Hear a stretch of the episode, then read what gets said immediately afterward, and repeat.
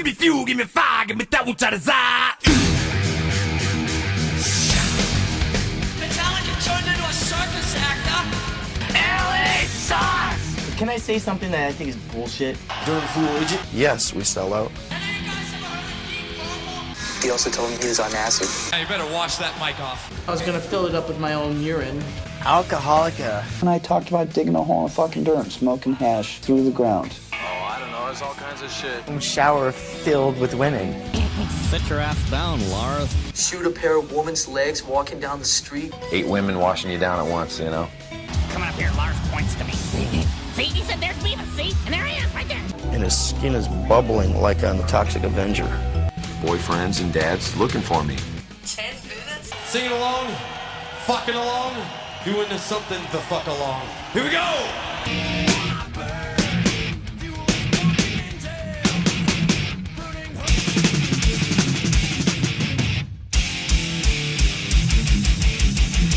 Hey, this is Edwin Outwater, conductor and musical director of S&M2, and you're listening to And Podcast for All.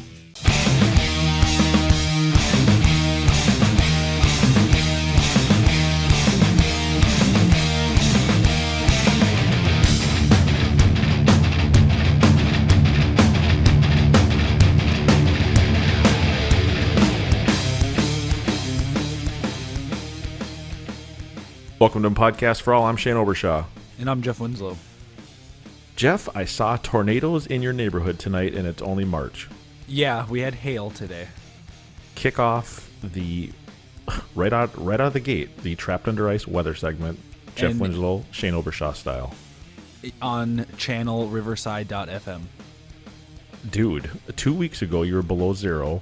Today you had hail with tornado warnings. When there's a warning, that means one has been spotted. It wasn't Right. a watch. Yeah, and, And- yesterday it was 65 or no, 60. I'm guessing in a month you'll get two feet of snow, and it's gonna be the wackiest weather trend ever for your area. I swear that's Minnesota. I mean, you lived here forever. You know how it goes. In one week, you can have pretty much spring, summer weather.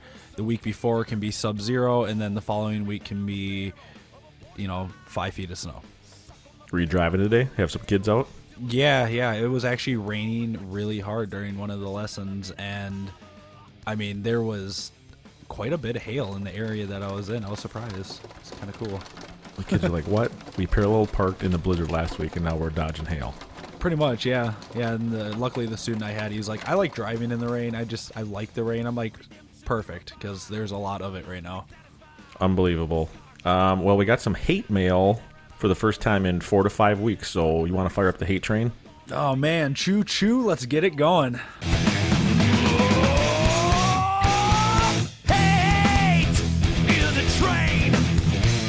Hate train coming down the tracks. We've had some different comments about our weather section. I don't care what anyone thinks. You got to talk weather when one of us is in Florida and one's in Minnesota because there's always something to discuss. Yeah, they're always pretty much polar opposites, uh, with exception of July through August, or Well, we're- June through August. June through August, exactly. We're recording on the day that the $21,400 Zoom call with the Metallica episode came out.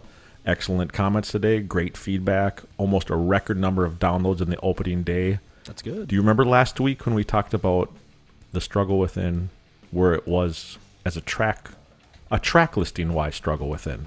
Yeah, yeah. It's you know the last song on the record, and there was discussion about how it was poorly placed. Basically, that if it would have been at the beginning of the album, it could have been a hit. Correct?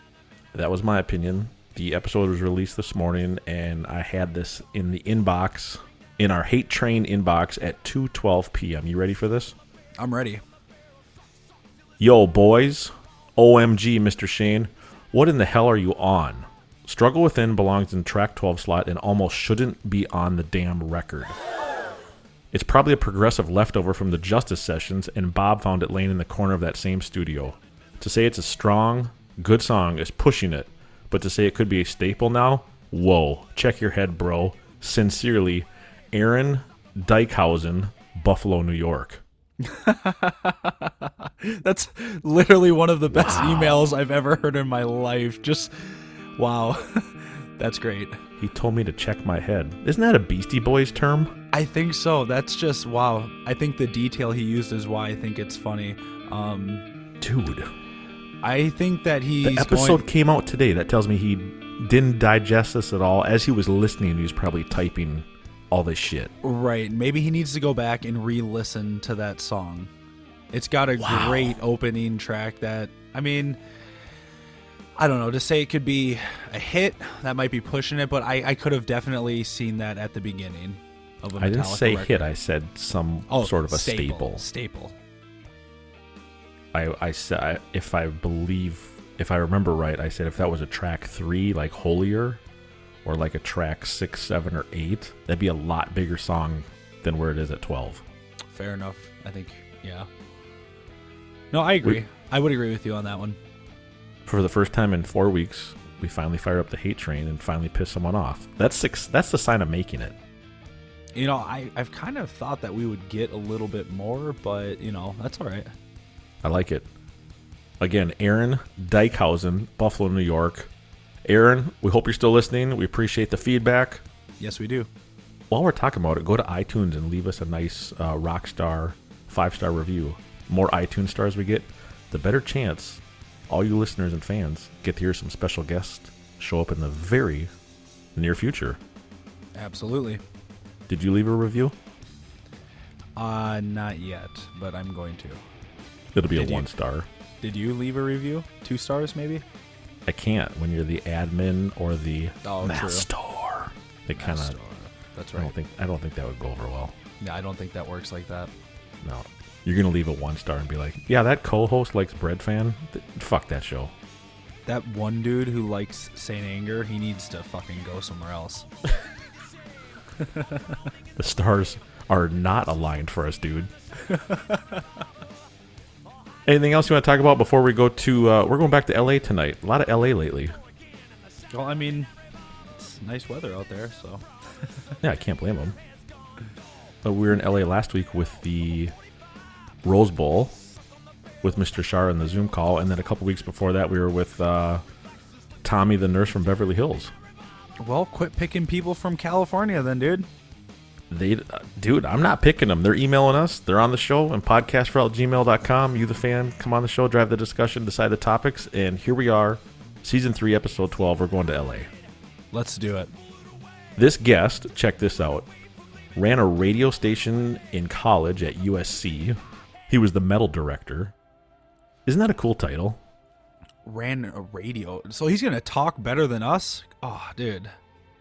When you're the metal director, I that's another sign of making it. That is definitely a good title. He has seen uh, both S&Ms. Check this out. MTV Icon. He was at the Fillmore in 03 and 2011. VH1 Awards and remember the Golden God Show? I do. If I remember right, I th- oh god, don't quote me, but I think they played Disposable. I think we'll have to fact check that. You know, if Shane's wrong, then we can always send in some more hate mail. More hate train. I really want to talk about that MTV Icon. That that'd be pretty cool to witness. Yeah, I always loved watching that concert. All right, here we go. Straight from Los Angeles. Welcome to a podcast for all, Mr. Jeff Wright. Hey, hey, how's it going, guys? Thanks for uh, having me on. And uh, a couple things. Thanks for Number one- coming. number one, about me talking better than you. I mean, come on. If you're a metal DJ, you let the music do all the talking. This isn't, you know, this Good isn't. point. This isn't Cooter and Bob in the morning, and we're doing Cooter and Bob. I love it. you know, we're not doing that. We're we're playing some, you know, here's the newest. I don't know, newest entombed cut or something. Rest in peace, by the way. Um, Jeff, did you get to say, here's a hot new single off of Metallica's new album Load called Until It Sleeps? Uh, no, that was right before they actually they skipped metal radio on that entirely, and they were straight to like active rock on that. Yeah, pretty- they were not the college. They had, they they had nothing to do with college radio when I was there, really. So you were the heavy metal director at USC. Yes, I was, and uh, and it was funny. I, I started in the radio station because um, I had grown up. My all my relatives lived in LA, and I'd come to LA. And I remember in LA. I'd listen to good old KNAC, which is a really famous old hard rock station here. And every weeknight they had a show called Mandatory Metallica, Mandatory Metallica was a half an hour where they do two studio cuts, and they'd bring in this guy who's like a renowned uh, bootleg trader, um, Pound and Pat, and he would play three select bootleg cuts. You know, like stuff with Cliff or like stuff from like the '84 London gig. So really rare shit. Yeah, to- and I, I loved it. I was like, this is amazing. When I eventually, when I go to college and move to LA, I'm the like intern here. And Mhm. then that radio station folded about three months before I moved out to LA. so Meant I to said, be. so I said, screw it. I'm gonna try to do it myself to a certain degree. So I, and what was funny was like Metallica was so big at that point. I it was hard for me to convince people to let me do that sort of thing, and even to try to do that sort of thing, I had to like, I guess I have to play other kinds of metal too, and fell in love with all sorts of different stuff while I was there. But on also to go back a little bit, if you're talking about uh, weather, uh, the LA weather report today was a little weird. Maybe maybe it knew I was coming on the show because it, it hailed at my house today. There was hail. You both have hail, dude. There we, there we go. Trapped under ice. Yep. hail in Minneapolis and LA in March. Uh, what are the odds of that? About eight thousand to one. ride the, ride the lightning strikes again. Oh, pretty much. Holy shit! oh, there was a lot of lightning today in my neck of the woods. Two or three weeks from now, you're going to say you have a foot of snow. I'm just going to laugh. Dude, I'm telling you, there's nothing weirder than looking at your phone and seeing it's March 10th and you hear thunder outside. That's weird in Minnesota. Jeff, you've been in LA your whole life. Uh, pretty much. You know, I grew up in some small towns, like up in the desert and stuff. But my my parents are from LA. My extended family lived in LA. Uh, my extended family was from like Norwalk and Bellflower, which are right next door to Downey. So I've, Ooh, I've Downey. Always felt, I've always felt a connection to Hetfield because of that. Um, yeah, so I've been coming to LA for most of my life. That explains your connection with uh, VH1 Awards, Golden Gods, and uh, MTV Icon.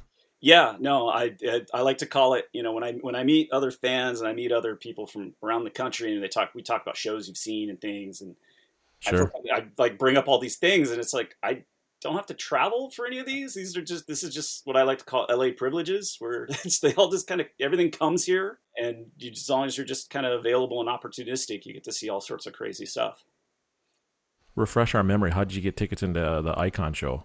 Uh, that was through the good old Met Club back when it was still the pay, you know, pay what was it like fifty or sixty bucks a year or whatever. Yep. And uh, and that they had trouble. I guess they had trouble ge- getting people to go to that or something because I went on like this. They, they they would they would announce the winners and they would be like, "Can you be in LA on these dates or whatever?" And then I went on like the second chance contest or something. Gotta love Second Chance. That's come through for me so many times. Yeah, um, and so I, yeah, they they said, okay, show up at Universal Studios at this time on this day, and yeah, they gave me this cool parking pass and that I'm holding, showing off, and and Nice. took back to a soundstage on the lot, and we waited with, you know, it was one of those things where you had to show up at like two o'clock- two or three o'clock in the afternoon. They didn't start taping until six, you know, typical Not too bad. TV business stuff, and uh, that was cool. It was the first time anybody outside of uh, San Quentin had seen Robert play with the band, and uh, yeah, we, we watched you know all the all the other artists do the covers. So I, Album- I got I got to ask real quick. Uh, you know, aside from Metallica's performance, of course, who was your favorite performance? Like, what Oh, was your some, favorite it was Sum 41, some forty one without a question. They rocked it. You could tell. Dude, what about Snoop Dogg's 13 Seconds of Sad But True? You, you, I believe he was reading a cue card. Say what?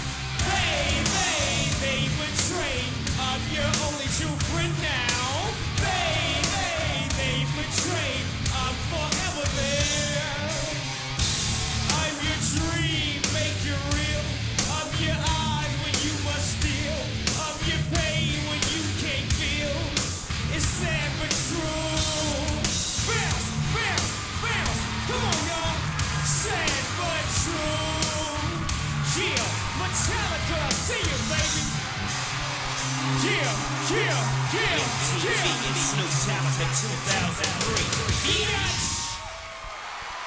Um, no, uh, Sum 41, you could definitely tell, like, these guys love them. They love this stuff. Oh, yeah. They, would, they would be playing this even if there weren't the cameras rolling, you know. Avril Lavigne's band sounded fine, even though she was completely motionless on stage. She was Um, still like twelve. yeah, I mean, yeah, she weighed all of seventy pounds. She was Right. tiny. Yeah. Um, and then uh, I always remember I really liked Korn's cover. I thought that that was a real solid cover of one. Yeah, that was um, the other fun fact that you don't see on the television version of it is so Staind, or at least Aaron Lewis came out and did Nothing Else Matters. Yeah, nothing else matters. Yep. It took that idiot three tries to do it because he didn't know the words. He Wow. kept- he, he, they took three takes because he had to stop because he Wow. didn't know the words to the song. We were all in the odd. we were just laughing our butts off. It And to was- think Metallica's watching that. right, yeah, and you don't even know. Yeah, it was it was a joke. Wow. Jeff, do you think if you got called to do an acoustic version of any song, you'd be pretty well rehearsed in front of the four boys? Yeah, probably. I, I I would forget every word. Like, the pressure. would- I would just. I would be like. ah, So I I- guess I- I guess in all fairness, then maybe there was just too much pressure of the fact that you know he was the only one on stage. well, except No, I. You know, I how do you not know the lyrics to that song though? You know, when I think of the Icon Show, I think of the Avril, the Sum, uh, the Korn, Bizkit. Bizkit. The only thing of the Metallica set I remember is it was a uh, shorter version of Frantic. well, they did. They came out Uh, and they it did was a medley. It was a medley, which was honestly badass. It was Yeah, the really medley cool. They did good. that. I honestly don't even remember the medley. All I remember is Frantic because it was new and fresh at the time, and I'm like, all right, but it was a really short version. Uh, well, in well, they basically they played frantic. They did that twice, frantic, and um, it was just supposed to play over the end credits. Okay. And they literally only played that two minutes of the song. I remember that. I don't remember the Then they medley at all. The cameras had stopped rolling, and Oh they man, told. you should go back.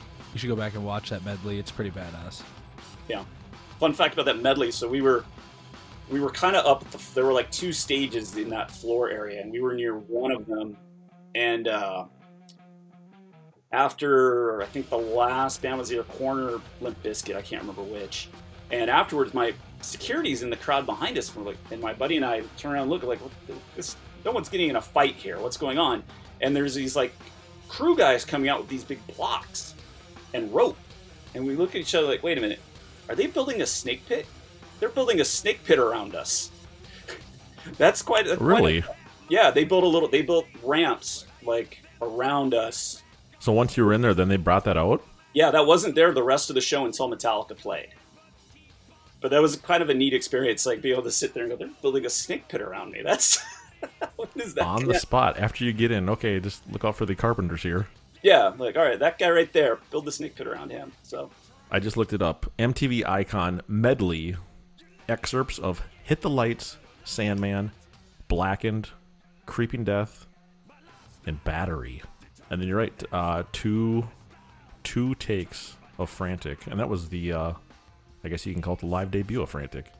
more or less, yeah. And uh, we all Lars came up to the mic and said, "You'll get more on whatever day, the next month or something, whatever." Because I think that show. Fillmore shows. Well, yeah, and Icon was about a month before Saint Anger came out. That seems like 50 years ago. but when I think of those Fillmore shows and uh, what we were talking about before, it seems like six months ago. Yeah, yeah, and then yeah, two weeks later, I went to the first night one of the 2003 Fillmore shows, Okay. and that was insane just because of the set list they played. They pulled it. I mean, this is the first time they played "Ride the Lightning" since like 1987. They opened with "Hit the Lights" and Horsemen. They played "Phantom Lord" and "Leper Messiah." It was like we're throwing out all the stuff we were doing in the late 90s. Like we're not no more acoustic sets, no more That's true. Like Harvester, Phantom, Leper, Remorse. Wow, Damage Inc. Ride, Blackened. Well, that encore is Last Caress and My Evil Motorbreath. That's a hell of a closer. only one song from the 90s in that entire set. Uh, Sad but sad true. but true. Yes. Yeah. So I got to ask you when uh, when did the whole Metallica trip start for you, Jeff? What's your uh, memory that still remains from the beginning? Uh, from the beginning was I was obsessed with movies, and I was especially obsessed with like Jim Cameron movies. So summer 1991, I was watching a lot of MTV to catch that uh, Guns N' Roses "You Can Be Mine" video because it had clips from Terminator 2. Terminator. Yep. And then um, watching that, I think I'm sure at some point along that summer I saw the video for one and liked it. and then Sandman hit, and I'll. This used to be like a mark of shame, admitting that like you really got into the band in the Black Album days, but that's that's exactly when I got into them. And Well, you and 300 million other people, so it's all good. I know, but it, back in the '90s, that was sort of like was something you talked a lot about. You kind of kept that close to the vest. So a big, so a big Guns fan, and then Sandman came on, and that's when you joined. basically, more or less, yeah. I And even then, it I was can sort of- relate with that. Huh? I'm sorry. I can totally relate with that. Total GNR fan as a young, young kid, late '80s, and then here comes the one video, knew a little bit about them, and then of course Black Album blows it, you know, into another universe. Yeah. So, uh, yeah, and it just by the time live shit came out, I joked like I had my like bachelor's degree in Metallica, and then I saw him for the first time in '94, and by that time, because of live shit, I felt like I had my master's degree in Metallica. You know, I was collecting like import singles, and you know, ooh, I got, I finally got a copy of the Prince. You know, There you go. There you go. What was your first show? Uh, was summer shit '94 out here in San Bernardino. I um, I had a front row ticket, no earplugs, no nut. I knew nothing. I was a babe in the woods. It, was an amazing show. A Babe in the Woods. it was amazing. I have never heard that. I, li- I like that. Um, they opened with with you know, one of your favorites, uh, Breadfan. I was just going to ask that. Jeff Winslow, did you just hear that? I know I didn't. I took my headphones off. Anytime I hear 94 or 95, that's usually my next question. Yeah, they opened with Breadfan, and uh, the pe- there were people around me who thought it was a new Metallica song. And, Sure. you know, me being having my master's degree by that point, I was like, "No, it's Breadfan. Don't you know Bread Fan?" You were working on your doctor's degree by then. You were four years into it. that show was just so crazy. It was it was amazing. I was so spoiled. I just think about it. I'm like, hey, if you're for sure, you're gonna get you're gonna be on the rail right in front of Kirk. Too good to be true, man. How many shows have you seen since that uh, glorious Day with Breadfan Uh, opening, 41. I've seen 41 additional times so, over the years. including both S and M's? Both us. I went to well night one of the '99 version. and I went to both the nights um, in 2019, and uh, yeah, they're all very very special and very unique. If you were to pick one right now, S and M one or two, since you you got to see them both, that's pretty special. I'd probably say one because it was it, nobody knew what to make of it. Uh, we're going into it like nobody knew what this was going to be. You know, you had no idea, even as you walked in the door, what was going to happen. no, I mean even as the show was going, there was. I remember I wore a Metallica T-shirt, but there were you know people dressed up for the symphony mixed in amongst the crowd, and I remember like sitting and they, they, they play Cthulhu, that's awesome, and they go into puppets, and I'm thinking like, are we supposed to sing along? They're recording this. Are we? Is this like this isn't like a live live album, is it? And as soon as Jason started doing like like I think they did Wolf of Man, and he's like, right, right, right. I'm like, oh, I guess it's a Metallica show. We sing along. Yeah, it's probably weird walking into that setting, not really knowing the ground rules or even what's going on, or it's it was new. It was so ahead of its time. Yeah, and and really, my takeaway from being in the room for that was, it was like a Metallica show, but if they turned down turned everything down 20 dB, basically. Yeah. And S and M two, by comparison, being in the building, sounded way better, like light years better than S and M than the first one did in the room. And because there were times in the first one, especially in some of the older songs, I'd be sitting there like kind of headbanging or whatever, looking at them. I'm like, orchestra's doing something. I see the bows, I see the strip. I can't hear them. They're doing, they're 'em. playing their butts off, but I can't, I can't make out what they're doing.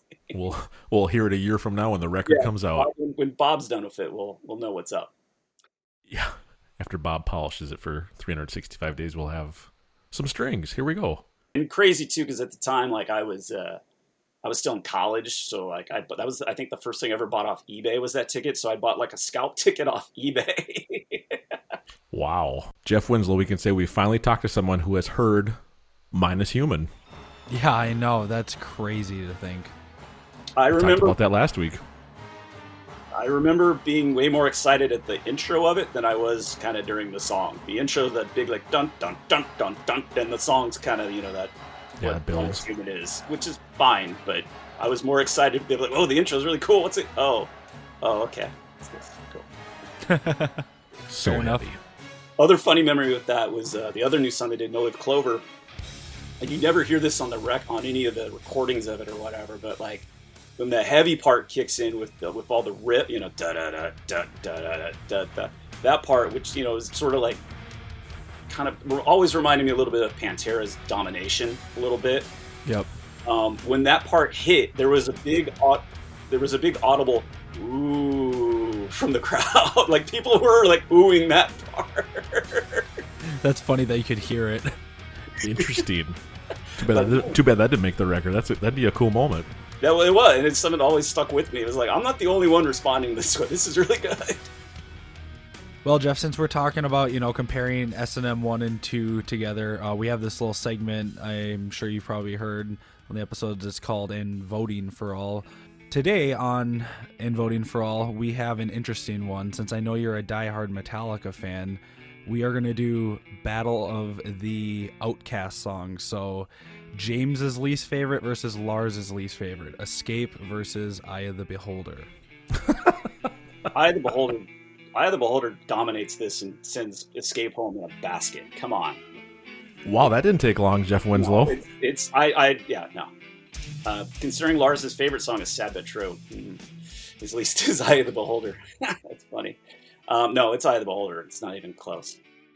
Jeff, you come up with these every week, and every week you continue to amaze me. Where did you even get that idea today? Driving around teaching fifteen-year-olds how to not kill themselves. I don't know. I just thought it would it would be an interesting vote, you know, because there are two songs that you know don't receive a whole lot of notoriety from anybody, and obviously James hates Escape, Lars hates I. I felt it to be appropriate because for me, I actually had to think about that one to be honest. So when you ask Mr. Jeff Wright that question, is it the one he likes the most or the one he hates the most? The one he likes the most. Okay, the likable of the two hated songs. Yes, that is what the vote is. And Mr. Wright, you went with I. Yes, I did. Because as much as Escape is a good song, it's not really finished. It's not really finished. No, it doesn't. It, it it has its parts and then just relies on that like that That's true. alarm. He's when's a Carries out. record? When's a record done? What the fuck does that mean? Yeah, what the fuck does that mean? Where are the starting points and where are the end points? Do you know what I mean? When's a song done? What the fuck does that mean anyway? Done. When's a record done? Done. Hey, if you can sell Escape for like eight million dollars at an art auction, let me know. Well, I got myself really drunk to numb the pain. To Here I am the at an art collection auction. Jeff Wright went with I. How about you, Jeff Winslow? After a decent Two amount Jeff of W's. That's like just a fucking nightmare for me. I know that's that's even a little scary for me. Um Wow. I had to think about it for a while, but J.W. Marriott. even though Injustice for All is my favorite Metallica album, I went with Escape. That surprises me. It surprised me too when I actually thought about it. I think it's probably because I had been into Justice for a while and I knew Escape, but I didn't know it that well. And I remember one night just it. I was listening to Ride the Lightning, and of course, on comes Escape. And normally it was a song that I kind of you know didn't pay a lot of attention to, and for some reason it just really caught my attention. And since then, Because I've it's so different. well, right, and then it, I don't know. Since then, it's always just been kind of like one of those like sleeper songs, if you will, where it's like it's not really known, but it's a lot better than I feel people give it credit to be. You and I have both played I and Escape live. Escape is fun live. Probably a handful of times. yeah, yeah. I bet we've played Escape probably about the same number as I. Probably six, seven times. I almost feel like we might uh, we might have played Escape more than I now. That's hard. So you're going with Escape, right? I'm going with Escape. Yeah, It's hard to decipher these versus what I'm a fan of versus what I like playing. right. I love playing Escape live because the diehards are like, no fucking way they're playing this. People really seem to get into it. Song wise, if I'm sitting down listening to the record, I'm gonna have to go with I. Fair enough. Fair enough. And when Lars said that's his least favorite song, that shocked me. That shocked me too. I'm like, you guys played the shit out of that song on half of the Damage Justice tour. Right. You see some of that footage. It's so powerful. I love that kind of swing beat Yeah, it's in the pre in the pre-chorus, and he says it just didn't fit, and you can't stand listening to it these days. Is it all the double bass? I don't know, Jeff. It's it's a it's simple double bass, so it's just he's just holding sixteenth notes. yeah. There's nothing in that. It's not fast. There's nothing really in that song for anybody that's all that complicated. No, that's straightforward. There's different in you know a lot of parts to remember, and it's Right. six to seven minutes long, but there's nothing complicated on playing it. Yeah, I don't, I don't know what his hangup is. I don't know if it's got something to do with the lyrics or maybe maybe what you're getting at a little bit. I mean, this is kind of a, funny because a lot of Metallica songs are very simplistic, but maybe it is that sort of simplicity is what he's responding to negatively. You know, it doesn't. Could he be. doesn't find it interesting to play, basically. Maybe it's because the B side of that single is Breadfan. it all comes back full circle, boys. Yeah, but he. Well, uh, I'm out. I had to say it, dude. I know. There it is in voting for all. Uh, week 12, Eye of the Beholder, Lars's least favorite versus James's least favorite Escape. Poll opens Thursday, closes late Thursday night. Results on Friday. Mr. Wright, what do you want to talk about next, sir? Uh, I you know I I could go in any direction really. While we're talking about people's least favorite songs, Jeff, how about you? What would be your least favorite song? What would be the song that should not be for you? Um, it's probably I mean the ones that jump immediately in my head are "Poor Twisted Me." Okay. Which I get I get what they're trying to do. It just does no. um, that I love one, how you I love how you answer so fast because you you know it, man. Yeah, there's no there's no doubt going on here at all. This is these are these are these are facts, man. He's like, "Fuck you guys, poor twisted me and I." Here we go. Yeah, no, yeah, come on. It'd be a fair fight. Um, Poor Twisted Me is definitely is probably the one I would say. But if I had other ones, if I had to throw up there, I uh, I am no fan of Attitude. Um, ugh, bad bad seeds pretty rough. Uh, I thought you were going to say Prince Charming. Prince Charming, it doesn't make doesn't make doesn't make it down that far, but it's not like. So, it was- needless to say, it seems like you're not a big load reload era fan. I I really like Load, and I really like some songs off Reload. Okay. So Prince Charming is not on your Dream No More set list as a safe bet. No, it's not. Um, Maybe we should talk about that. Do you have a Dream No More set list? I do. I, I, I debated a little bit on which way I should take this because I kind of thought, you know, I've seen them so many times. I do have a list of songs like that they played that I've never seen. But at that Right. point, it's like then I got I thought, it, and I, I call that my uh, my cap my Captain Ahab set list. You know, it's just full of white, it's full of white whales. The, the Ahab, I love that. And uh, I thought about doing that, but I said no, because then then I'm gonna have things on there like "Poor Twisted Me," and I'm like, I don't. I would I would celebrate seeing that, but I wouldn't be, Be like excited. I would- I'm not dreaming about seeing that. Why does that right there? Why does uh, Shane? You'll know what I mean. To me, that sounded like the most pizzle thing I've ever heard. I'd be excited to see it, but I I, I wouldn't really be that happy. That's like an exact quote from our bass player to a T. when he said that, for some reason, I just pictured him saying that. It'd go more along the lines of, "Yeah, it'd be fun, but well, uh, I have an example of this happening. Uh, was at the Fillmore in 2011 when they played "Carpe Diem, Baby," because James introduces that as like this is a song we've never done before. So everyone got delusions of grandeur about what what could this be, and they Night go one. Carpe Diem, baby. And I look over at my friend and the other people we had met. We're kind of like, all right, I know the words to this. Let's sing it.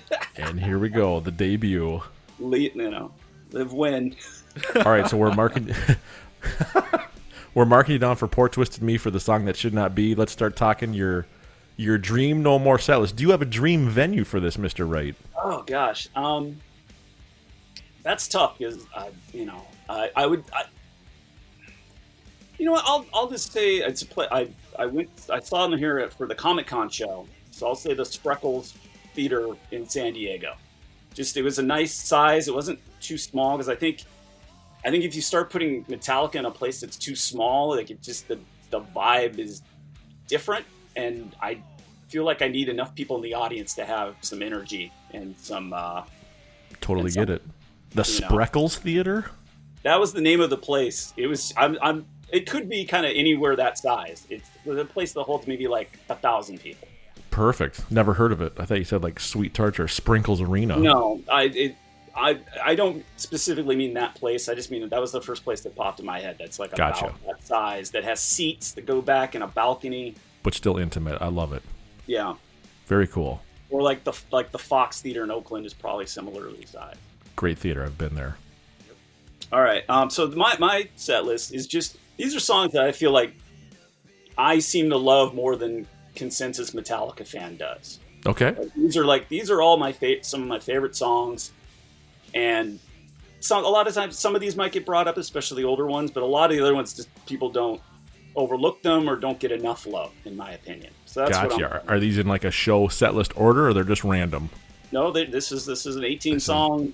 This is- Very well thought out. I love it. yeah. All right, hit us. All right, so we are opening, we're opening hard and fast with Dyer's Eve. Wow.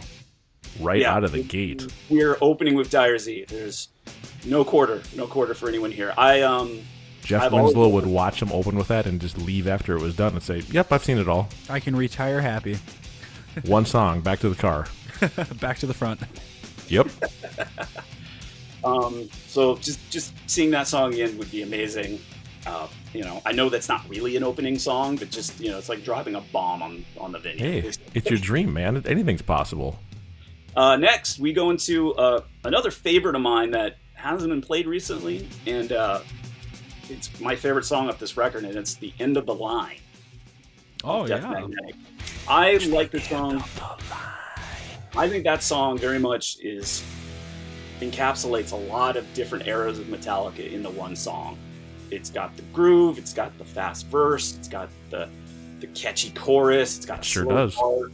You know, it's even got a bit at the beginning for you know the, the crowd going, "Hey, hey," hey," you know. Very true. Jeff Winslow, we had that a couple weeks ago. Yeah, yeah. I feel like that's a it's another one of those kind of sleeper songs, you know, where it's like when they were doing the magnetic tour, obviously it was a very popular song because it was the second song in the set, you know, every night. But now that it doesn't get played anymore, it's kind of like one of those songs that, you know, Oh, if that came back right now, it'd be huge. oh yeah, absolutely. I'd love to see that song come back. Totally pumped. That is our second end of the line in uh, 12 weeks.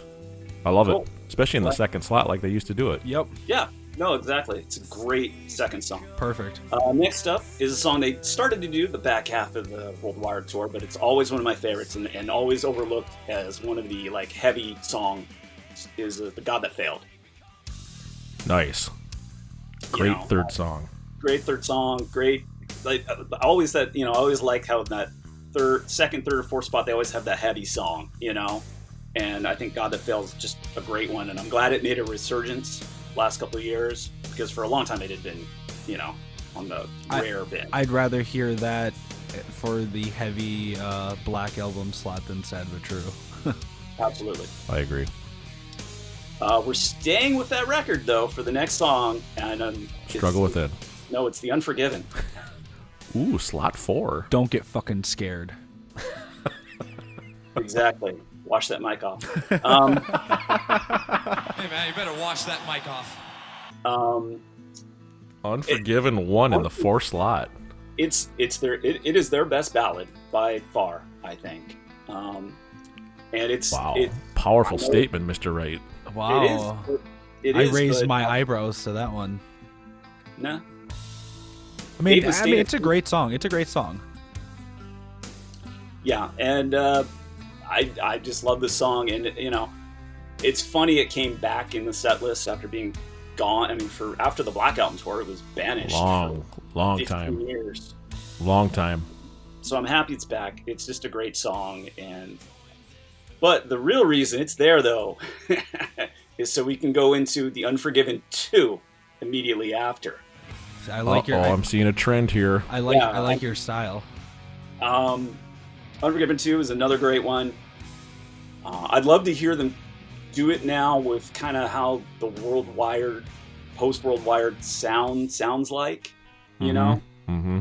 Instead of doing it in the reload kind of sound, like they're you know, they're they sound a little more metal these days than they did back in those days. I want to see him bring the B Bender Telecaster out and play it. There you go. I want to see Kirk nail the beginning part of it correctly. Anyways, Unlike that certain award show. exactly.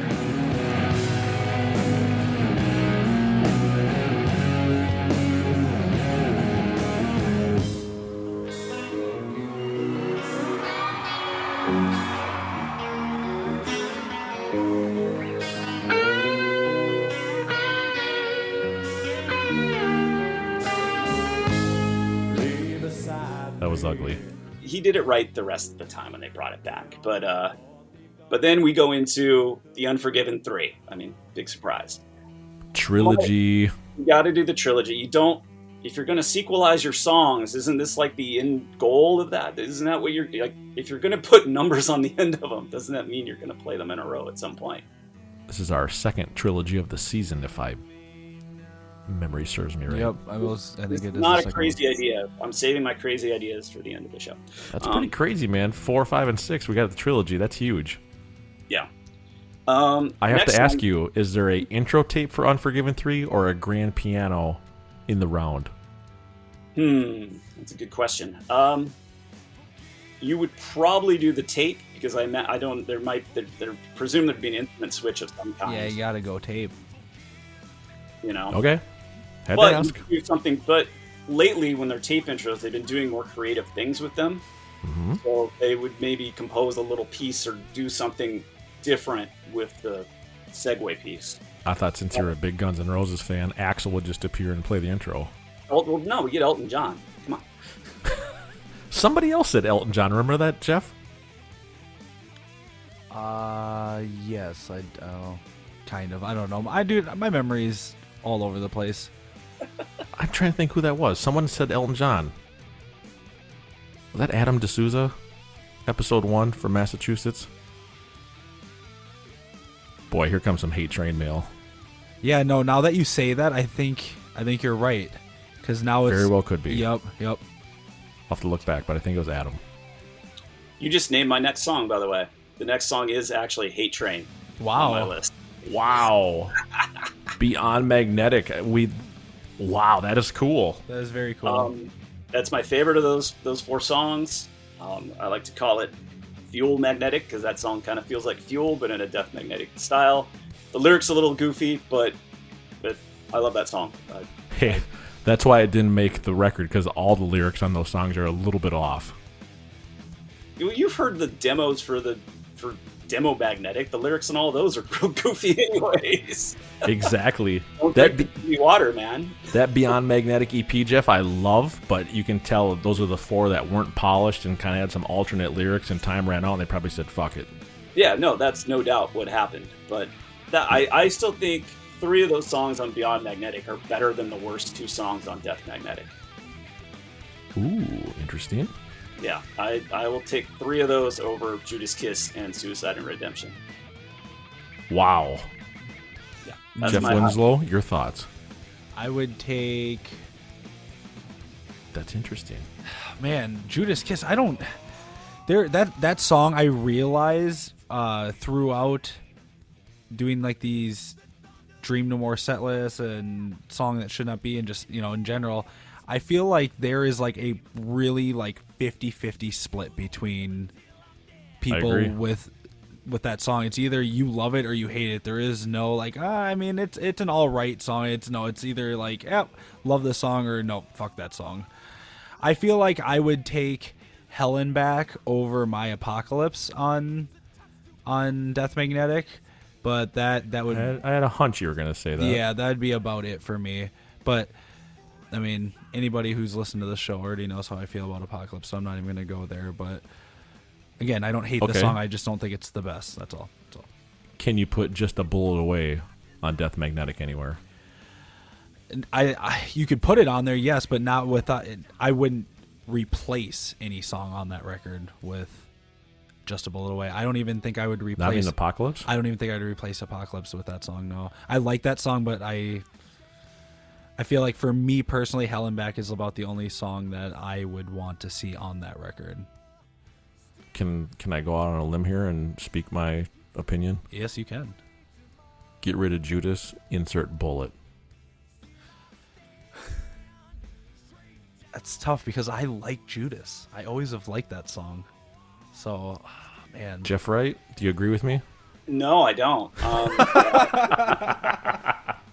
I'm the one of the people. I, I don't hate Judas Kiss. I think it's got really good parts and kind of. I don't I don't hate it, but I just it it doesn't mesh with me. It's not smooth. It doesn't flow. It doesn't groove. Eh, I'll give you the flow part. There is a weird. It's very cut up. Yeah. Don't get me wrong, badass lyrics, but it's it's really cut up. It is. I'll agree with you on that one. That's like a copy paste scissors kind of song where it's like, oh, you took this riff and put it with that drum beat, and that's you know those riffs were made five years apart. Did not groove with me. And uh, for the three I would put on there, uh, Bullet Away is the one that stays stays away. Uh, I I do not. Oh, uh, stays away. that does not. Uh, that's not one of my favorites. Um, great riff. I don't like. I don't like the drums in that song. I really don't like the lyrics in that song. Um, With a forty-five. no. no. Like I said, alternate lyrics. Right. Maybe maybe that would help. But even even the drum beat and that something in the, the something in whatever Lars is playing through a majority of that song doesn't sit right with the riff to me. You know, I'm not a musician, so I'm just speaking in layman's terms, but it just it never feels right, you know? I'm saying Um, it feels fucking stock. exactly. It's funny how How many many in that going, can you just play like a normal beat? Yeah. A normal beat. I'm used You know, to the drummer. regular pla- beat? Yeah, I used to the drummer playing. You know. Well, you don't like when I say it, but you know, a little bit more, you know, regular. Jeff Wendell, I love when we get on the magnetic album, we always derail Magnetic is a very into the controversial- second half of that record. Those songs on that second half, there's so many opinions about them. It's just one of those things we never thought we'd chat about that much. Right. All right, Mr. Wright. So, just so we're clear, Unforgiven 3 goes into Hate Train, Mhm. and then we derailed into Death Magnetic. Are we missing something there, or there's no magnetic no, song? no, then that, we're, the, this train just keeps derailing because now Okay. We're going to go back and do the house that Jack built. All right. Oh, yes. I love it. I like that. I love that song. It um, I've always loved that song. I know I completely understand it's them doing an Alice in Chains thing, but I think it's so great. The talk box is amazing. James's performance in that song is first rate. I got to check the I- scoreboard here. We have not had the house that Jack built in 12 weeks. Love it. Yeah, I, I I just think that's one of those like underappreciated and under talked about songs. Like I love that song to pieces. Simple song, very powerful lyrics. That's why I love it. Yeah, and a big building up a hill. Yeah. I love it. Yeah. All right. A little bit of normalcy, at least maybe. Uh, next is uh, Leper Messiah. Um, That's normal. Just to show the kids it's still a metal show, and uh, there's you know still mosh and stuff. Uh, Still mosh. Le- uh, Leper was always, you know, one of my white whales growing up a Metallica fan, and it wasn't played very much. And I'm- I've lucked out and seen it a couple of times now. And Same here. just, just in terms of, you know, it, it's got that, it's got kind of that swing a little bit. It's also got that big thrash. It's so goddamn good and aggressive. Love it. Still powerful live. Yep, still works. Uh, after that, though, we're, we're going back again, and this this I know is a fan, a big fan want uh, is Fixer. Along with Yeah. half of our season. Yeah, I'm sure. I that one I know. I'm like, this is yeah, this is one for the you know the kids, as they say. It's for the kids. It's for the kids. Um, I, I don't know what else I could say about that song. You know, everybody, it, it it's great. I don't even really know how well it would translate live, to be honest with you. You know, I. I think I- all of us diehards would lose our shit, and the other Oh. half of the arena would be like, uh, is it intermission time? What's going on here? I, I would put that number far higher than half, but yes, diehards would be, be losing our shit. Be amazing. And and beer sales would be up for the rest of the people. That's the piss song. That's, it, that's my sad but true, by the way. Is my piss song. Is your piss song? It, usually, yeah. It's yeah. Take Piss one- song's you been a popular topic lately too. I love it. We should just play the song "Piss" by Pantera during that segment. We could call it the Piss Christ. What's your Piss Christ song? Wearing the crucifix in the jar of urine hoodie for sale by Supreme for four hundred and ninety nine dollars. Yeah, that's ridiculous. Someday, bud. All right, Mister Wright, song eleven. Song 11 is uh, Shoot Me Again. Yes. Saint Anger. They've never played that song. I love that song. I love. I, I, we talked a little bit about this before. I love Saint Anger, but Yeah, there's a reason they haven't played it. This must be a Jeff thing. It's too heavy. it's too good. It, Shoot me again for a dream set list. Wow. I'll tell you what, I'm buying tickets for this show. Good. J- just for just Um, for that song alone. The other reason for Shoot Me, it's funny because that song, I, I think a lot that that song's a concept song about Metallica with Napster. You know how the whole album is a concept album about Metallica. You know, Maybe Phil Towle wrote those lyrics. I don't think he wrote "Shoot Me Again." Invisible Kid maybe, but Invisible sweater. Invisible Post-it note. Yeah, that's right. Bob loves the post-it notes. Zone it. Yeah, zone. All right. Shoot me again. That is also hasn't been said this season. See, you got you, you have to go into that fear. That's where the genius is. Man. Into that fear. When you approach that fear, All right. After this, uh, staying in the '90s or going back to the '90s, I should say. Uh, Devil Dance. nice. I was just gonna bring that up with uh, House that Jack built. They have that Yeah. kind of number three sludgy slot. Yep. Love it, man. Yep. Great song. Um, Shit, you got to hear it at Berkeley too. uh, they did in Berkeley. I actually the fir- I saw them do it on the Load tour at the Forum here in LA. They at That's rare. They pulled it out. Yeah. That's rare. Yeah. On the Cunning Stunt stage. yes. Yeah. I remember seeing footage of it. Like Devils and like Shortest Straw on that tour was very rare. Yeah. It's, well, we didn't get Straw, but we got Devil Dance, and that it was it was awesome. That's huge. Love that song. Yeah, and and again, it's just one. I, how many times has Rob played that song? Like twice, maybe. That'd be a good thing to look up. I have no idea.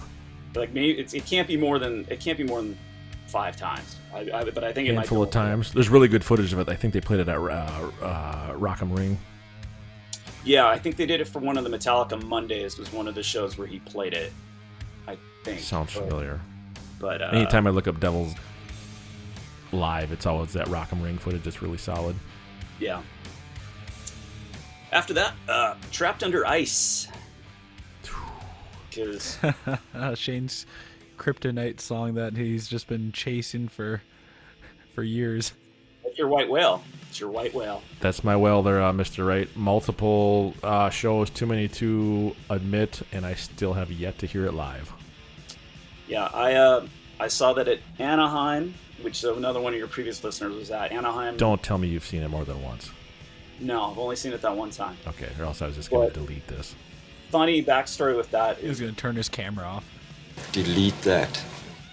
I won the meet and greet to meet the band about a week before that Anaheim show when I saw them in Vegas, and I meet them in Vegas. And actually, my my meeting with Lars in, in line there is on the Met on Tour video because I asked Lars about the set list. Cool. What date is this? I'll look it up. Uh, whatever the Vegas date was for 2009, it was like 12 Okay, Magnetic. December, December, first week of December 2009 or something. Some nine maybe. Um, but uh, I and I'd known I you know I've been following Met on tour, so I'd seen what they had played, and I'm like, oh, they've been pulling out Shortest Straw and Trapped Under Ice. And uh, meet Lars. Lars asks, "Where are you from?" You know, he's such a gracious host. And I The said, "Oh, I'm usual. from LA. To see the show. I've seen you guys at that point 20 x number of times. Um, oh, man, you guys should do uh, Trapped Under Ice and Shortest Straw. You know, I'm, I'm in my head. I'm like, I have to take the shot. You know, when am I like, I, So you told them both. hard. He writes the set list. I got to shoot the shot. You know, and he goes, well, and he goes, well, which one do you want to hear? And I'm like, both. Great answer. and he, he shoots me a look. And I think I mentioned, I'm like, yeah, I'm going to see you guys next week in Anaheim or whatever. And then that night in Vegas, they didn't play either of them. But when in Anaheim, they did play both of them. So I'm like, well, maybe maybe I gave him the idea. Maybe I sent that germ of an idea Trapped in straw in one show. That's that's badass. Uh, the other thing I had him sign was the Cliff 'em laser disc, which Laser disc. were they were very impressed. They hadn't seen that in a while, and uh, Lars. That's how we got on the set list. Lars was reading the back of Cliff 'em All, and he's like, "Metal Militia," you know, nah, nah, for we should. And I, I told him, I'm like, "You should do that set list." He's like, "He's like, you got to check with the singer about Metal Militia." The Cliff 'Em All set list. That's a great way of putting it. That's cool. That's a good show idea, Jeff. That is a good idea. "Am I Evil's the second song though. That's the only, that's the only weird thing. And I, I mentioned that to Lars. He's like reading. We could like, make that happen. Am I Evil? And I'm like, We could make that happen. Like, am I evil? I'm like, it's a little early for am I evil? And Lars turns to the camera and goes, this guy knows his shit. And I'm like, I, I was made, like, it was like, you know, in gangster movies when you become a made man. I felt like I became a made man that day. You know? Travel safe. See you Thank soon. you, Lars. Lars. Seth. Good to meet you. What part of the world are you from? L.A. L.A. L.A. Laser disc. Yes. Do I have a laser disc playing this? That's what Kirk said too. Very cool. No, they're very cool. I think you should play this set list tonight. Start with conversation. Yeah, it's a new song. Give me the attention. All right, and then into creeping death, then conversation, then. Am I Evil that early might be a little strange, Wow. but yeah. You know what's going on. Speaking of which, Metal Militia. Yeah, I, that, that, that's got to make Please it on. play Metal Militia. When the singer comes out, and ask him about oh. Metal Militia. Sing it. You guys just play it. The shortest straw making an appearance tonight? I haven't gotten that far. I just got here. I'd like to put a vote in for sure. You'd like to put a vote in I'd for like Shortest a strong Straw. vote for shortest Okay. straw. And if you have any, room, Any, any suggestions? You, You guys played Commando last time you were here, so that's kind of. Commando. We did? He Commando. even they don't remember. He said Commando. Trapped under ice would be all right. Um, okay, trapped under ice. That would be all right. Or shortest straw. Which I one would, do you prefer? Mm, shortest straw, but I would take either. Preferably both. either. When you've seen when you've seen Metallica 23 times, you have to, you know, we're mostly in LA or? mostly in LA, but I've seen you here on the New Year's Eve show. Saw you at S&M, saw 'em, yeah, all over the place. Thank you. Which was the best show? The best show, Fillmore Night One. Fillmore Night One. And Yeah. who was opening that night? CKY. CKY. Pop it out just like that. So is Shortest Straw next after Trapped or no? No, it is not. Short Okay. Straw does not appear on my list here. So after Trapped, um, we're going to play a cover. We're going to play Astronomy. Yes. Ooh, same as last week. Yes. Oh. Mr. Shara from the twenty-one thousand dollar Zoom call. Yes. that was almost in the same slut. I think. Slit. Same slut. the same slut. It was like five from the end. Yep. Great song. I, you know, uh, again, nobody talks about that one. Everyone, you know, seems to talk about Mercyful Fate or Whiskey in the Jar. Right. It's electric for some reason. Whiskey in the jar. I, I feel like I need to cue up a pizzle tape for that. Just a yeah. Is that your song that should not be Jeff? No, I don't. You know, no. It's it's not that I have anything against that song. I just feel like maybe it's maybe I have a partial disliking for the fact that for the last eight and a half nine years that we've been touring the world, that song just gets brought up all the freaking time, and it's just A lot. it like right. literally all the time. Like oh, and it's always why didn't you play whiskey in the jarro? Like because we played Escape, fucker. Right, and it's always just, oh, I'm so sick of hearing it. Right. Maybe that should, maybe there should be like a nightmare set list, right? You should do like if there's a dream set list, do a nightmare set list. That's a good idea. That's a really good idea. Frantic, Saint Anger, some kind of monster, Invisible Kid, Dirty Window, My World. Is that the track listing? Some of those might appear. I'm just kidding. You might be surprised when Jeff and I reveal our Dream No More set list. There might be some Saint Anger on mine. There might not be. We'll see. There might be some Saint Anger on mine. There might be. I have a hunch there's some on yours, sir. Eh. I have a hunch that the background artwork of your set list is the fucking red fist, Jeff. I mean, if I could print out our set list with the red fist on it, I, I would definitely do it. See, I'm on to something. I know you well. I've only known you a decade. Oh man, makes me feel old now. By the way, happy birthday. Thank you. I mean, yeah, thank you. It was, Yes- it was yes- yesterday? Yesterday, yep. You turned 14. Uh, 15 actually. Congratulations, you got your permit. Yeah, yeah, it's cool. And you celebrated today with tornado warnings and hail damage on your car. Yeah, no, luckily no hail damage, but yeah, interesting, interesting way to bounce back from. 60 Oh, this isn't so bad. They should be able to buff this out. Yeah. just get some glue sticks, you know, and melt it to there and just pop it out yourself. like I saw it on All right, Facebook. Mr. Wright. Sorry for. Th- What's that? I saw it on Facebook. It must be. It must be true. It must work. Oh, it's got to be real. I saw it on the internet. This is all reality. Right. Sorry, Mr. Wright. We took a hard uh, left turn there. What's after astronomy, good sir? Well, real quick, if you're going to do like the fist thing on the uh, on the set list, you Mhm. got to make sure to do the multicolored ones. You have to do the variants, right? You know. Oh, that's right. The purple and the uh, the green and the what was the other one? Orange. Anyways, you should do that. Uh, For four different nights. It's abstract. I, okay, clear enough. Uh, all right, back to this nonsense. All right, my next song is not nonsense. It's No Remorse, um, which I always feel like is.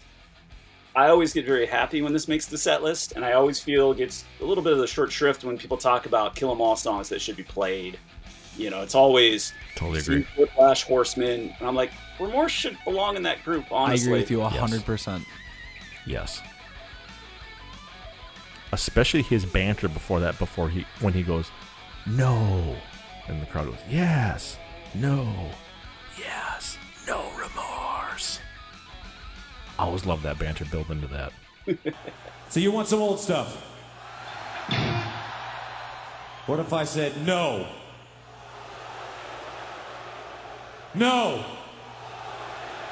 No!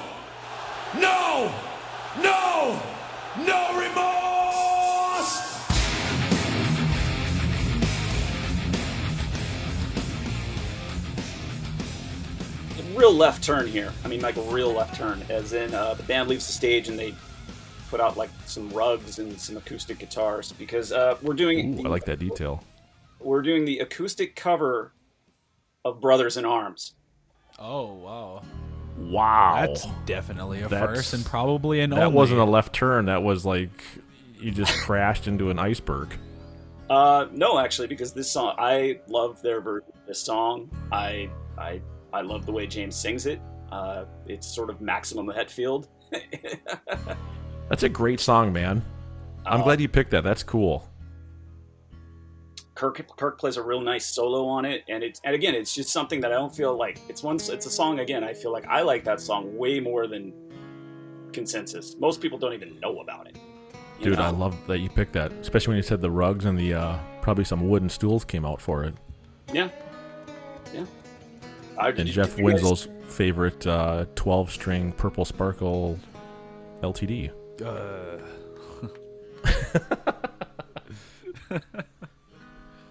Did you guys see them on the Reload days when they did the acoustic set? I saw him in Milwaukee. It was like July of 98. Yeah, yeah. That did not go over too well. That was kind of a big like head scratching moment in the show. I seem to recall when I saw that show here in California. You know, from what I remember of it, it was weird because those were all outdoor shed summer shows where the beer was flying all day long and it was 100 degrees. And when you slow that energy down, it kind of, I, I agree with you, it kind of took away, especially when they played three songs. Yeah, it was three songs, and if, if I remember right, it was like right after "Fight Fire with Fire" or something Mm-hmm. mm-hmm. Yeah, acoustic motor, low man's lyric, last caress. It was, I mean, it was looking back now, it was really cool, but at the time, it was like, dude, you just got done playing, you know, four thrashers in a row, and now you're bringing out the rugs. Whoa. All right, uh, moving on. We got two more songs, and they're both covers. Well, technically, it's more than two because the first one's a medley. It's the Ronnie Rising Medley. oh, dude, that is so great, and it's funny. It's really funny that. Oh my god, that's great. No, I love the fact that you say that because, again, Shane and I, we have not revealed our set list. We wrote them before the season started, and we have not changed them. It's funny you I say have that. no idea what you have on yours, dude. It's funny you say that because it's it's not on my set list, but I actually almost put that medley on there because I was like, dude, there is some really great stuff in here. It's and it really it should be. It's more the Ritchie so Blackmore, the Ritchie Blackmore Rising like, than it Yeah. is the Rising. You know? Mhm. Yep. But I I love that thing to pieces, and uh, I, I I remember when that came out. Like I listened to that so so much. It, it just so good. It made me want to. It made me want them to go back and cover. the- I mean, they, they do all of Kill the King, but the other two songs, like go back and cover the rest Right. of those songs. Yep, You know, right. you're making this sound so good. That medley's got so much groove in it. It's just it's so smooth. Yeah. Very underrated. very underrated. Um, and then my final song, and this is a, we're going to close with another cover. Um, it's a cover, my favorite cover of this era of the band. It's uh, "Killing Time." Wow, closing Dude. the show out with Killing Time. I like it. Yeah, I, I like it. yeah. Um, love Kirk's leads in this. Um, just short, short. Sound of gunfire. Yeah, Dude, that is that is strong there, Mister. Right? That's I know I say this every week, but this is probably Jeff. Would you agree? Probably the most creative one yet. It's definitely the most out of you know left field set list for sure. Yeah, it's Every week's been great, and every week's had its rarities. But the uh, this is definitely the rarest set list we've had without a doubt. I'd say it's a it's a it's a tie with somebody else. But when you open up with Dyers and close with Killing Time, anything's possible. That's yeah, exactly. I love this one.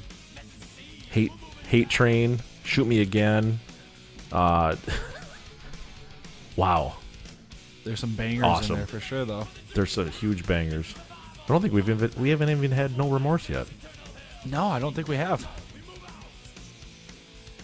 i'm impressed mr wright this is gonna look cool on paper It's a very good one. yeah. It, it was. It sounded good when I was asleep.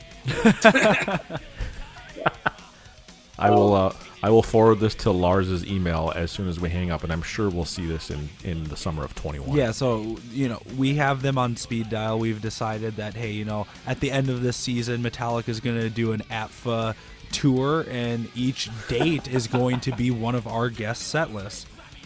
absolutely I'm sure they're going to take the time to relearn to play practically all these songs. Yeah, the whole set list.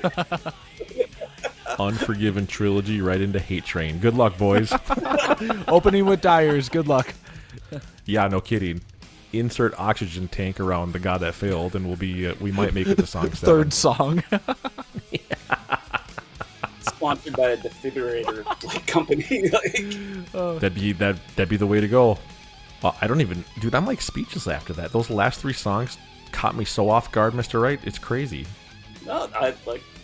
You know, part In of it. arms, Ronnie Rising, killing time. yeah, I love it. God, that's gonna look good on paper. Let me. I'll put it this way. You know, whenever you go to, and this isn't a Metallica, it's any concert for any artist or any band you're interested. For me, like part of the part of the, one of the biggest thrills is the unknown. Like you don't know what's coming next. That moment when one song ends, that pause before the next one kicks in, where like anything is possible. That is that. That's one of the big one of the things I enjoy most about seeing live music. And uh, I don't know, just anytime I can think about those things and try to like recreate that or try to make something like what what would really what would really throw people for a loop here, you know?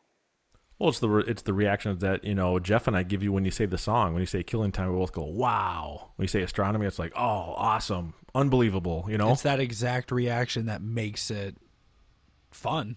We look at each other and be like, "Hate train? Are you fucking kidding me right now? Amazing." We usually feel like the more rare it is and the more unlikely it is that they would play it, the more Yeah. excited we seem to get. Oh, shoot me against plan. Time to go get a sixty-five dollar T-shirt. 65. You're not, you're not far off there, bud. Jeff, what are you feeling? Some jump in the fire trivia, some uh, name that low man spoken lyric, or uh, are you going to draw the shortest straw and name that tune? Do the trivia. Do the trivia. The trivia. it is. We haven't had trivia in a couple weeks because we're talking so much. After all, this is a podcast. This is a podcast, but you know what? I think we got time to to jump in the fire real quick.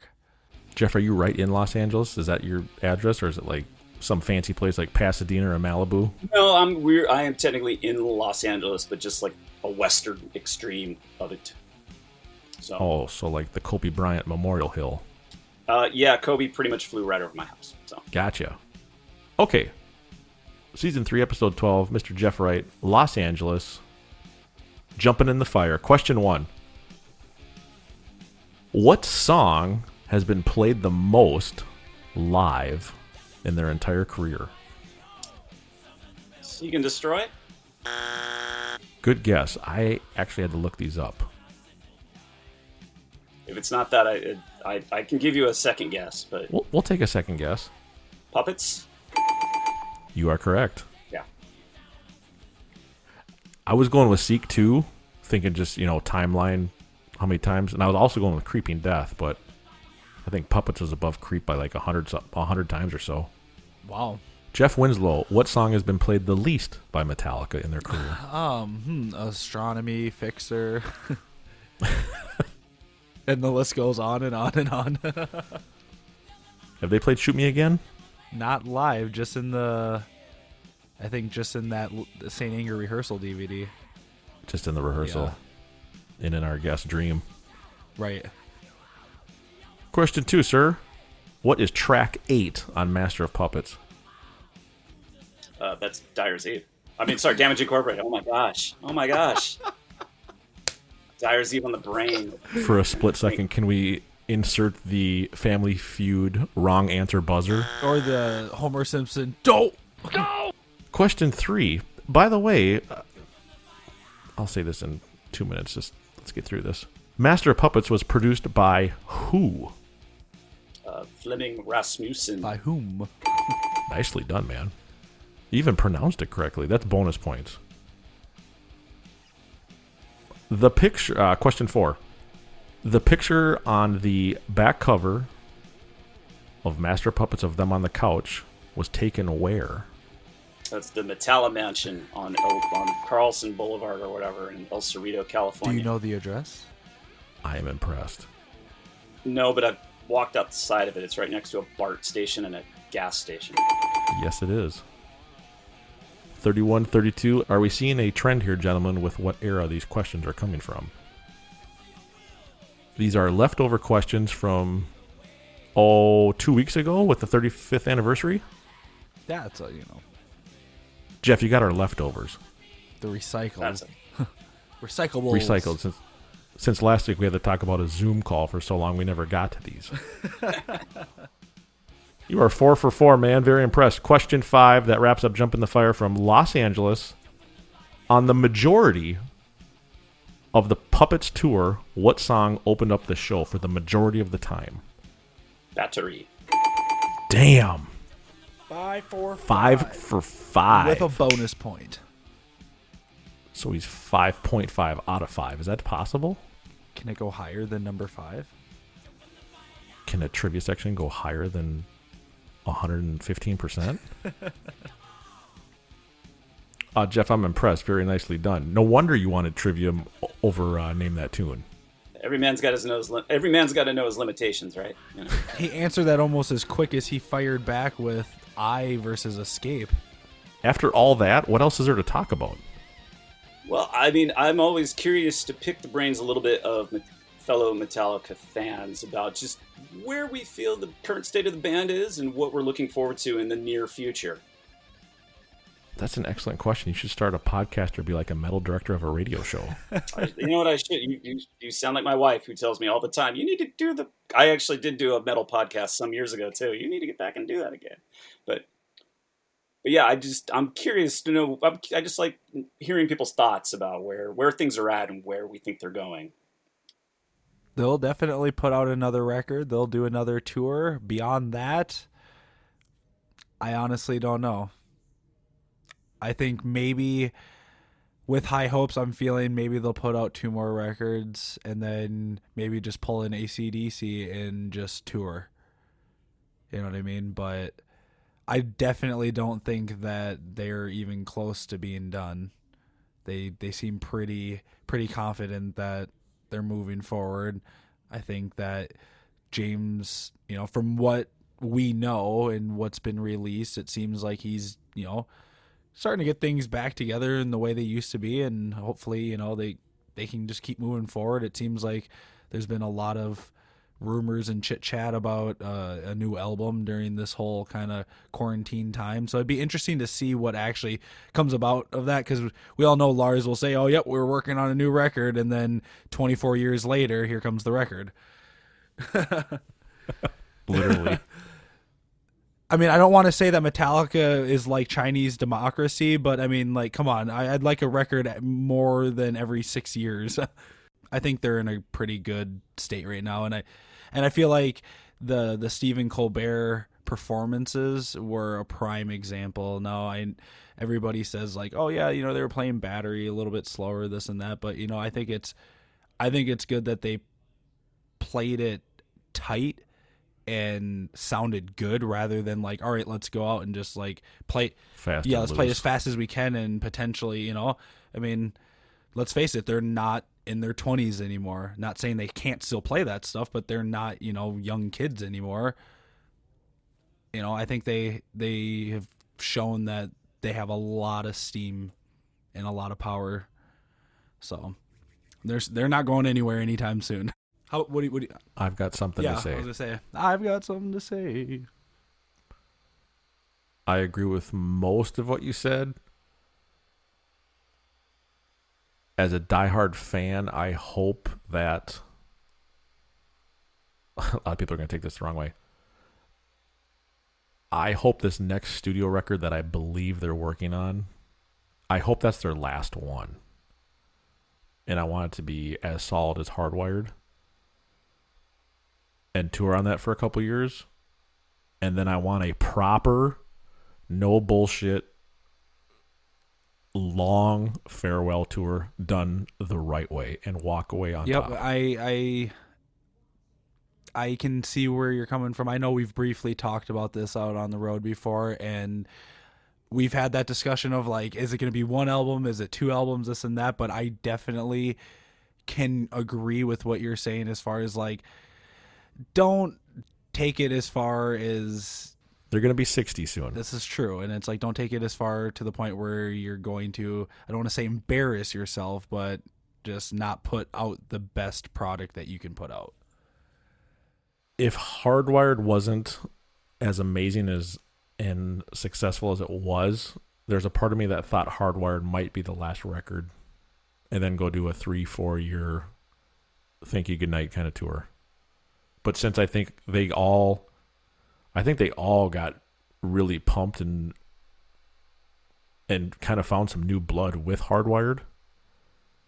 That it made the tour successful, even though it got cut short with you know James's stuff and and COVID and all this. But They can't they can't end on they got another good record they can't end on hardwired considering the little amount of contribution from Kirk. I don't think he wants to end their album career with that album. Not to say he didn't play some good stuff on there, but let's face it, he we know he didn't put in as much on that album and I don't I don't see him wanting to end it at that. He's just got to find that iPhone with all those riffs on it, dude. Yeah, right. you know, if they didn't spend 6 years to put out an album, they could put out two more records. If they put out Easily, they put but- out two more records in the next 4 or 5 years, that's totally doable. And it's like you know they have enough material to do it. Yeah, I'm not worried about material. I'm just worried about longevity, energy, and the the want to tour when you're in your Yeah, 60s. this is very true. Mr. Wright, your thoughts? Um, Great question, by the way. no, thank thank you. Um, It's a good wrap up.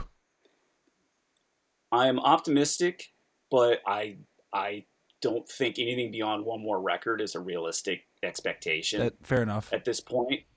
Um, and the big conflict I see going forward with the band, and, and I think especially internally, is I think the extended success and the extended tour of Hardwired is, I think it contributes a lot to why James Hetfield went into rehab.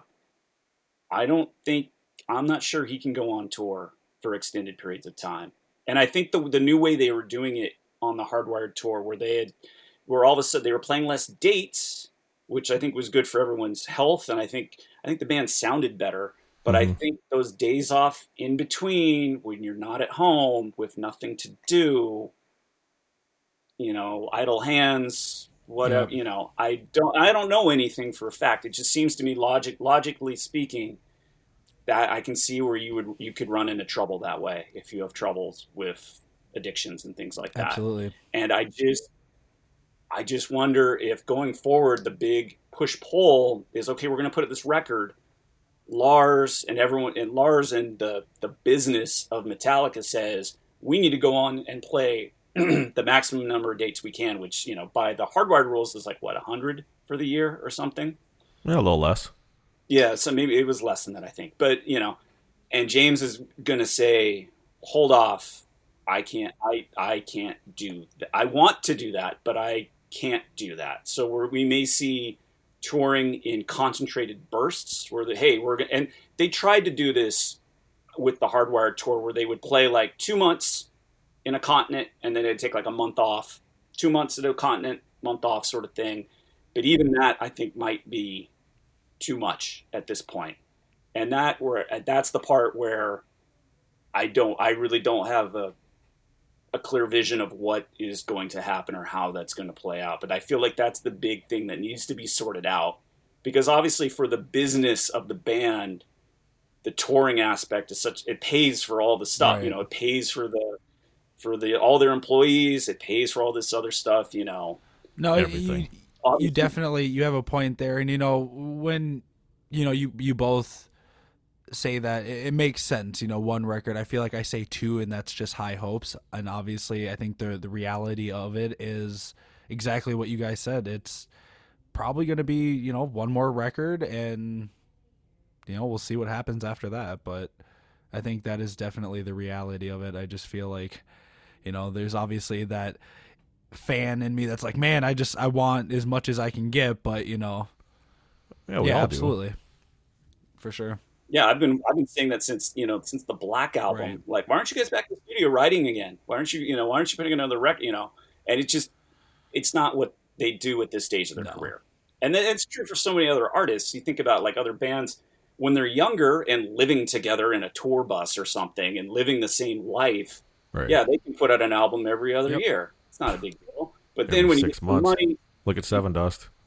yeah you get some money and now everyone's kind of living in different parts of the city and you've got a family and other stuff going on and you don't need to work necessarily Well, yeah, especially them. They don't need to work. yeah but that's when all of a sudden then getting together and writing is a lot harder because like you're living different lives you know and then finding common ground you grow apart yada yada but again, I, I think hoping for the band to work more quickly at this point seems futile it's like they work how, how, how at the speed they work And on that farewell tour, they're going to open with Dyer's Eve, close with Killing Time. Kirk's going to be playing the Wavecaster, and Lars is playing the Puppets Chrome drum kit, and that's that. Speaking of the Wavecaster that we all love, Jeff Winslow, yes, sir. I would love to tell all our fans the picture we were sent yesterday, but I got a text five minutes after I sent you that picture that said, please do not share this. So yeah, let's just we'll keep it under wrap. All, We can't say nothing now. as much as we've talked about it, I just I think all we can say is the Wavecaster is being modified and I think we're going to see that pretty soon. That might even been too much. Dun dun dun. Enter the Judge Judy courtroom. Metallica versus Shane Obershaw. What would you call that? Spilling the beans too early lawsuit? Yeah, yeah, pretty much. I'll leave it at that. I just think after Kirk's post a couple weeks ago with it and the picture we were sent, it's going to make a return. Just have a hunch. I'm waiting, man. Maybe he'll play that on Killing Time at the uh, Spreckels Theater in San Diego that Jeff Wright just dreamed about. one can hope It's only a dream, Jeff. Dude, thanks again for coming on the show. We appreciate it. no it's It's been a great conversation.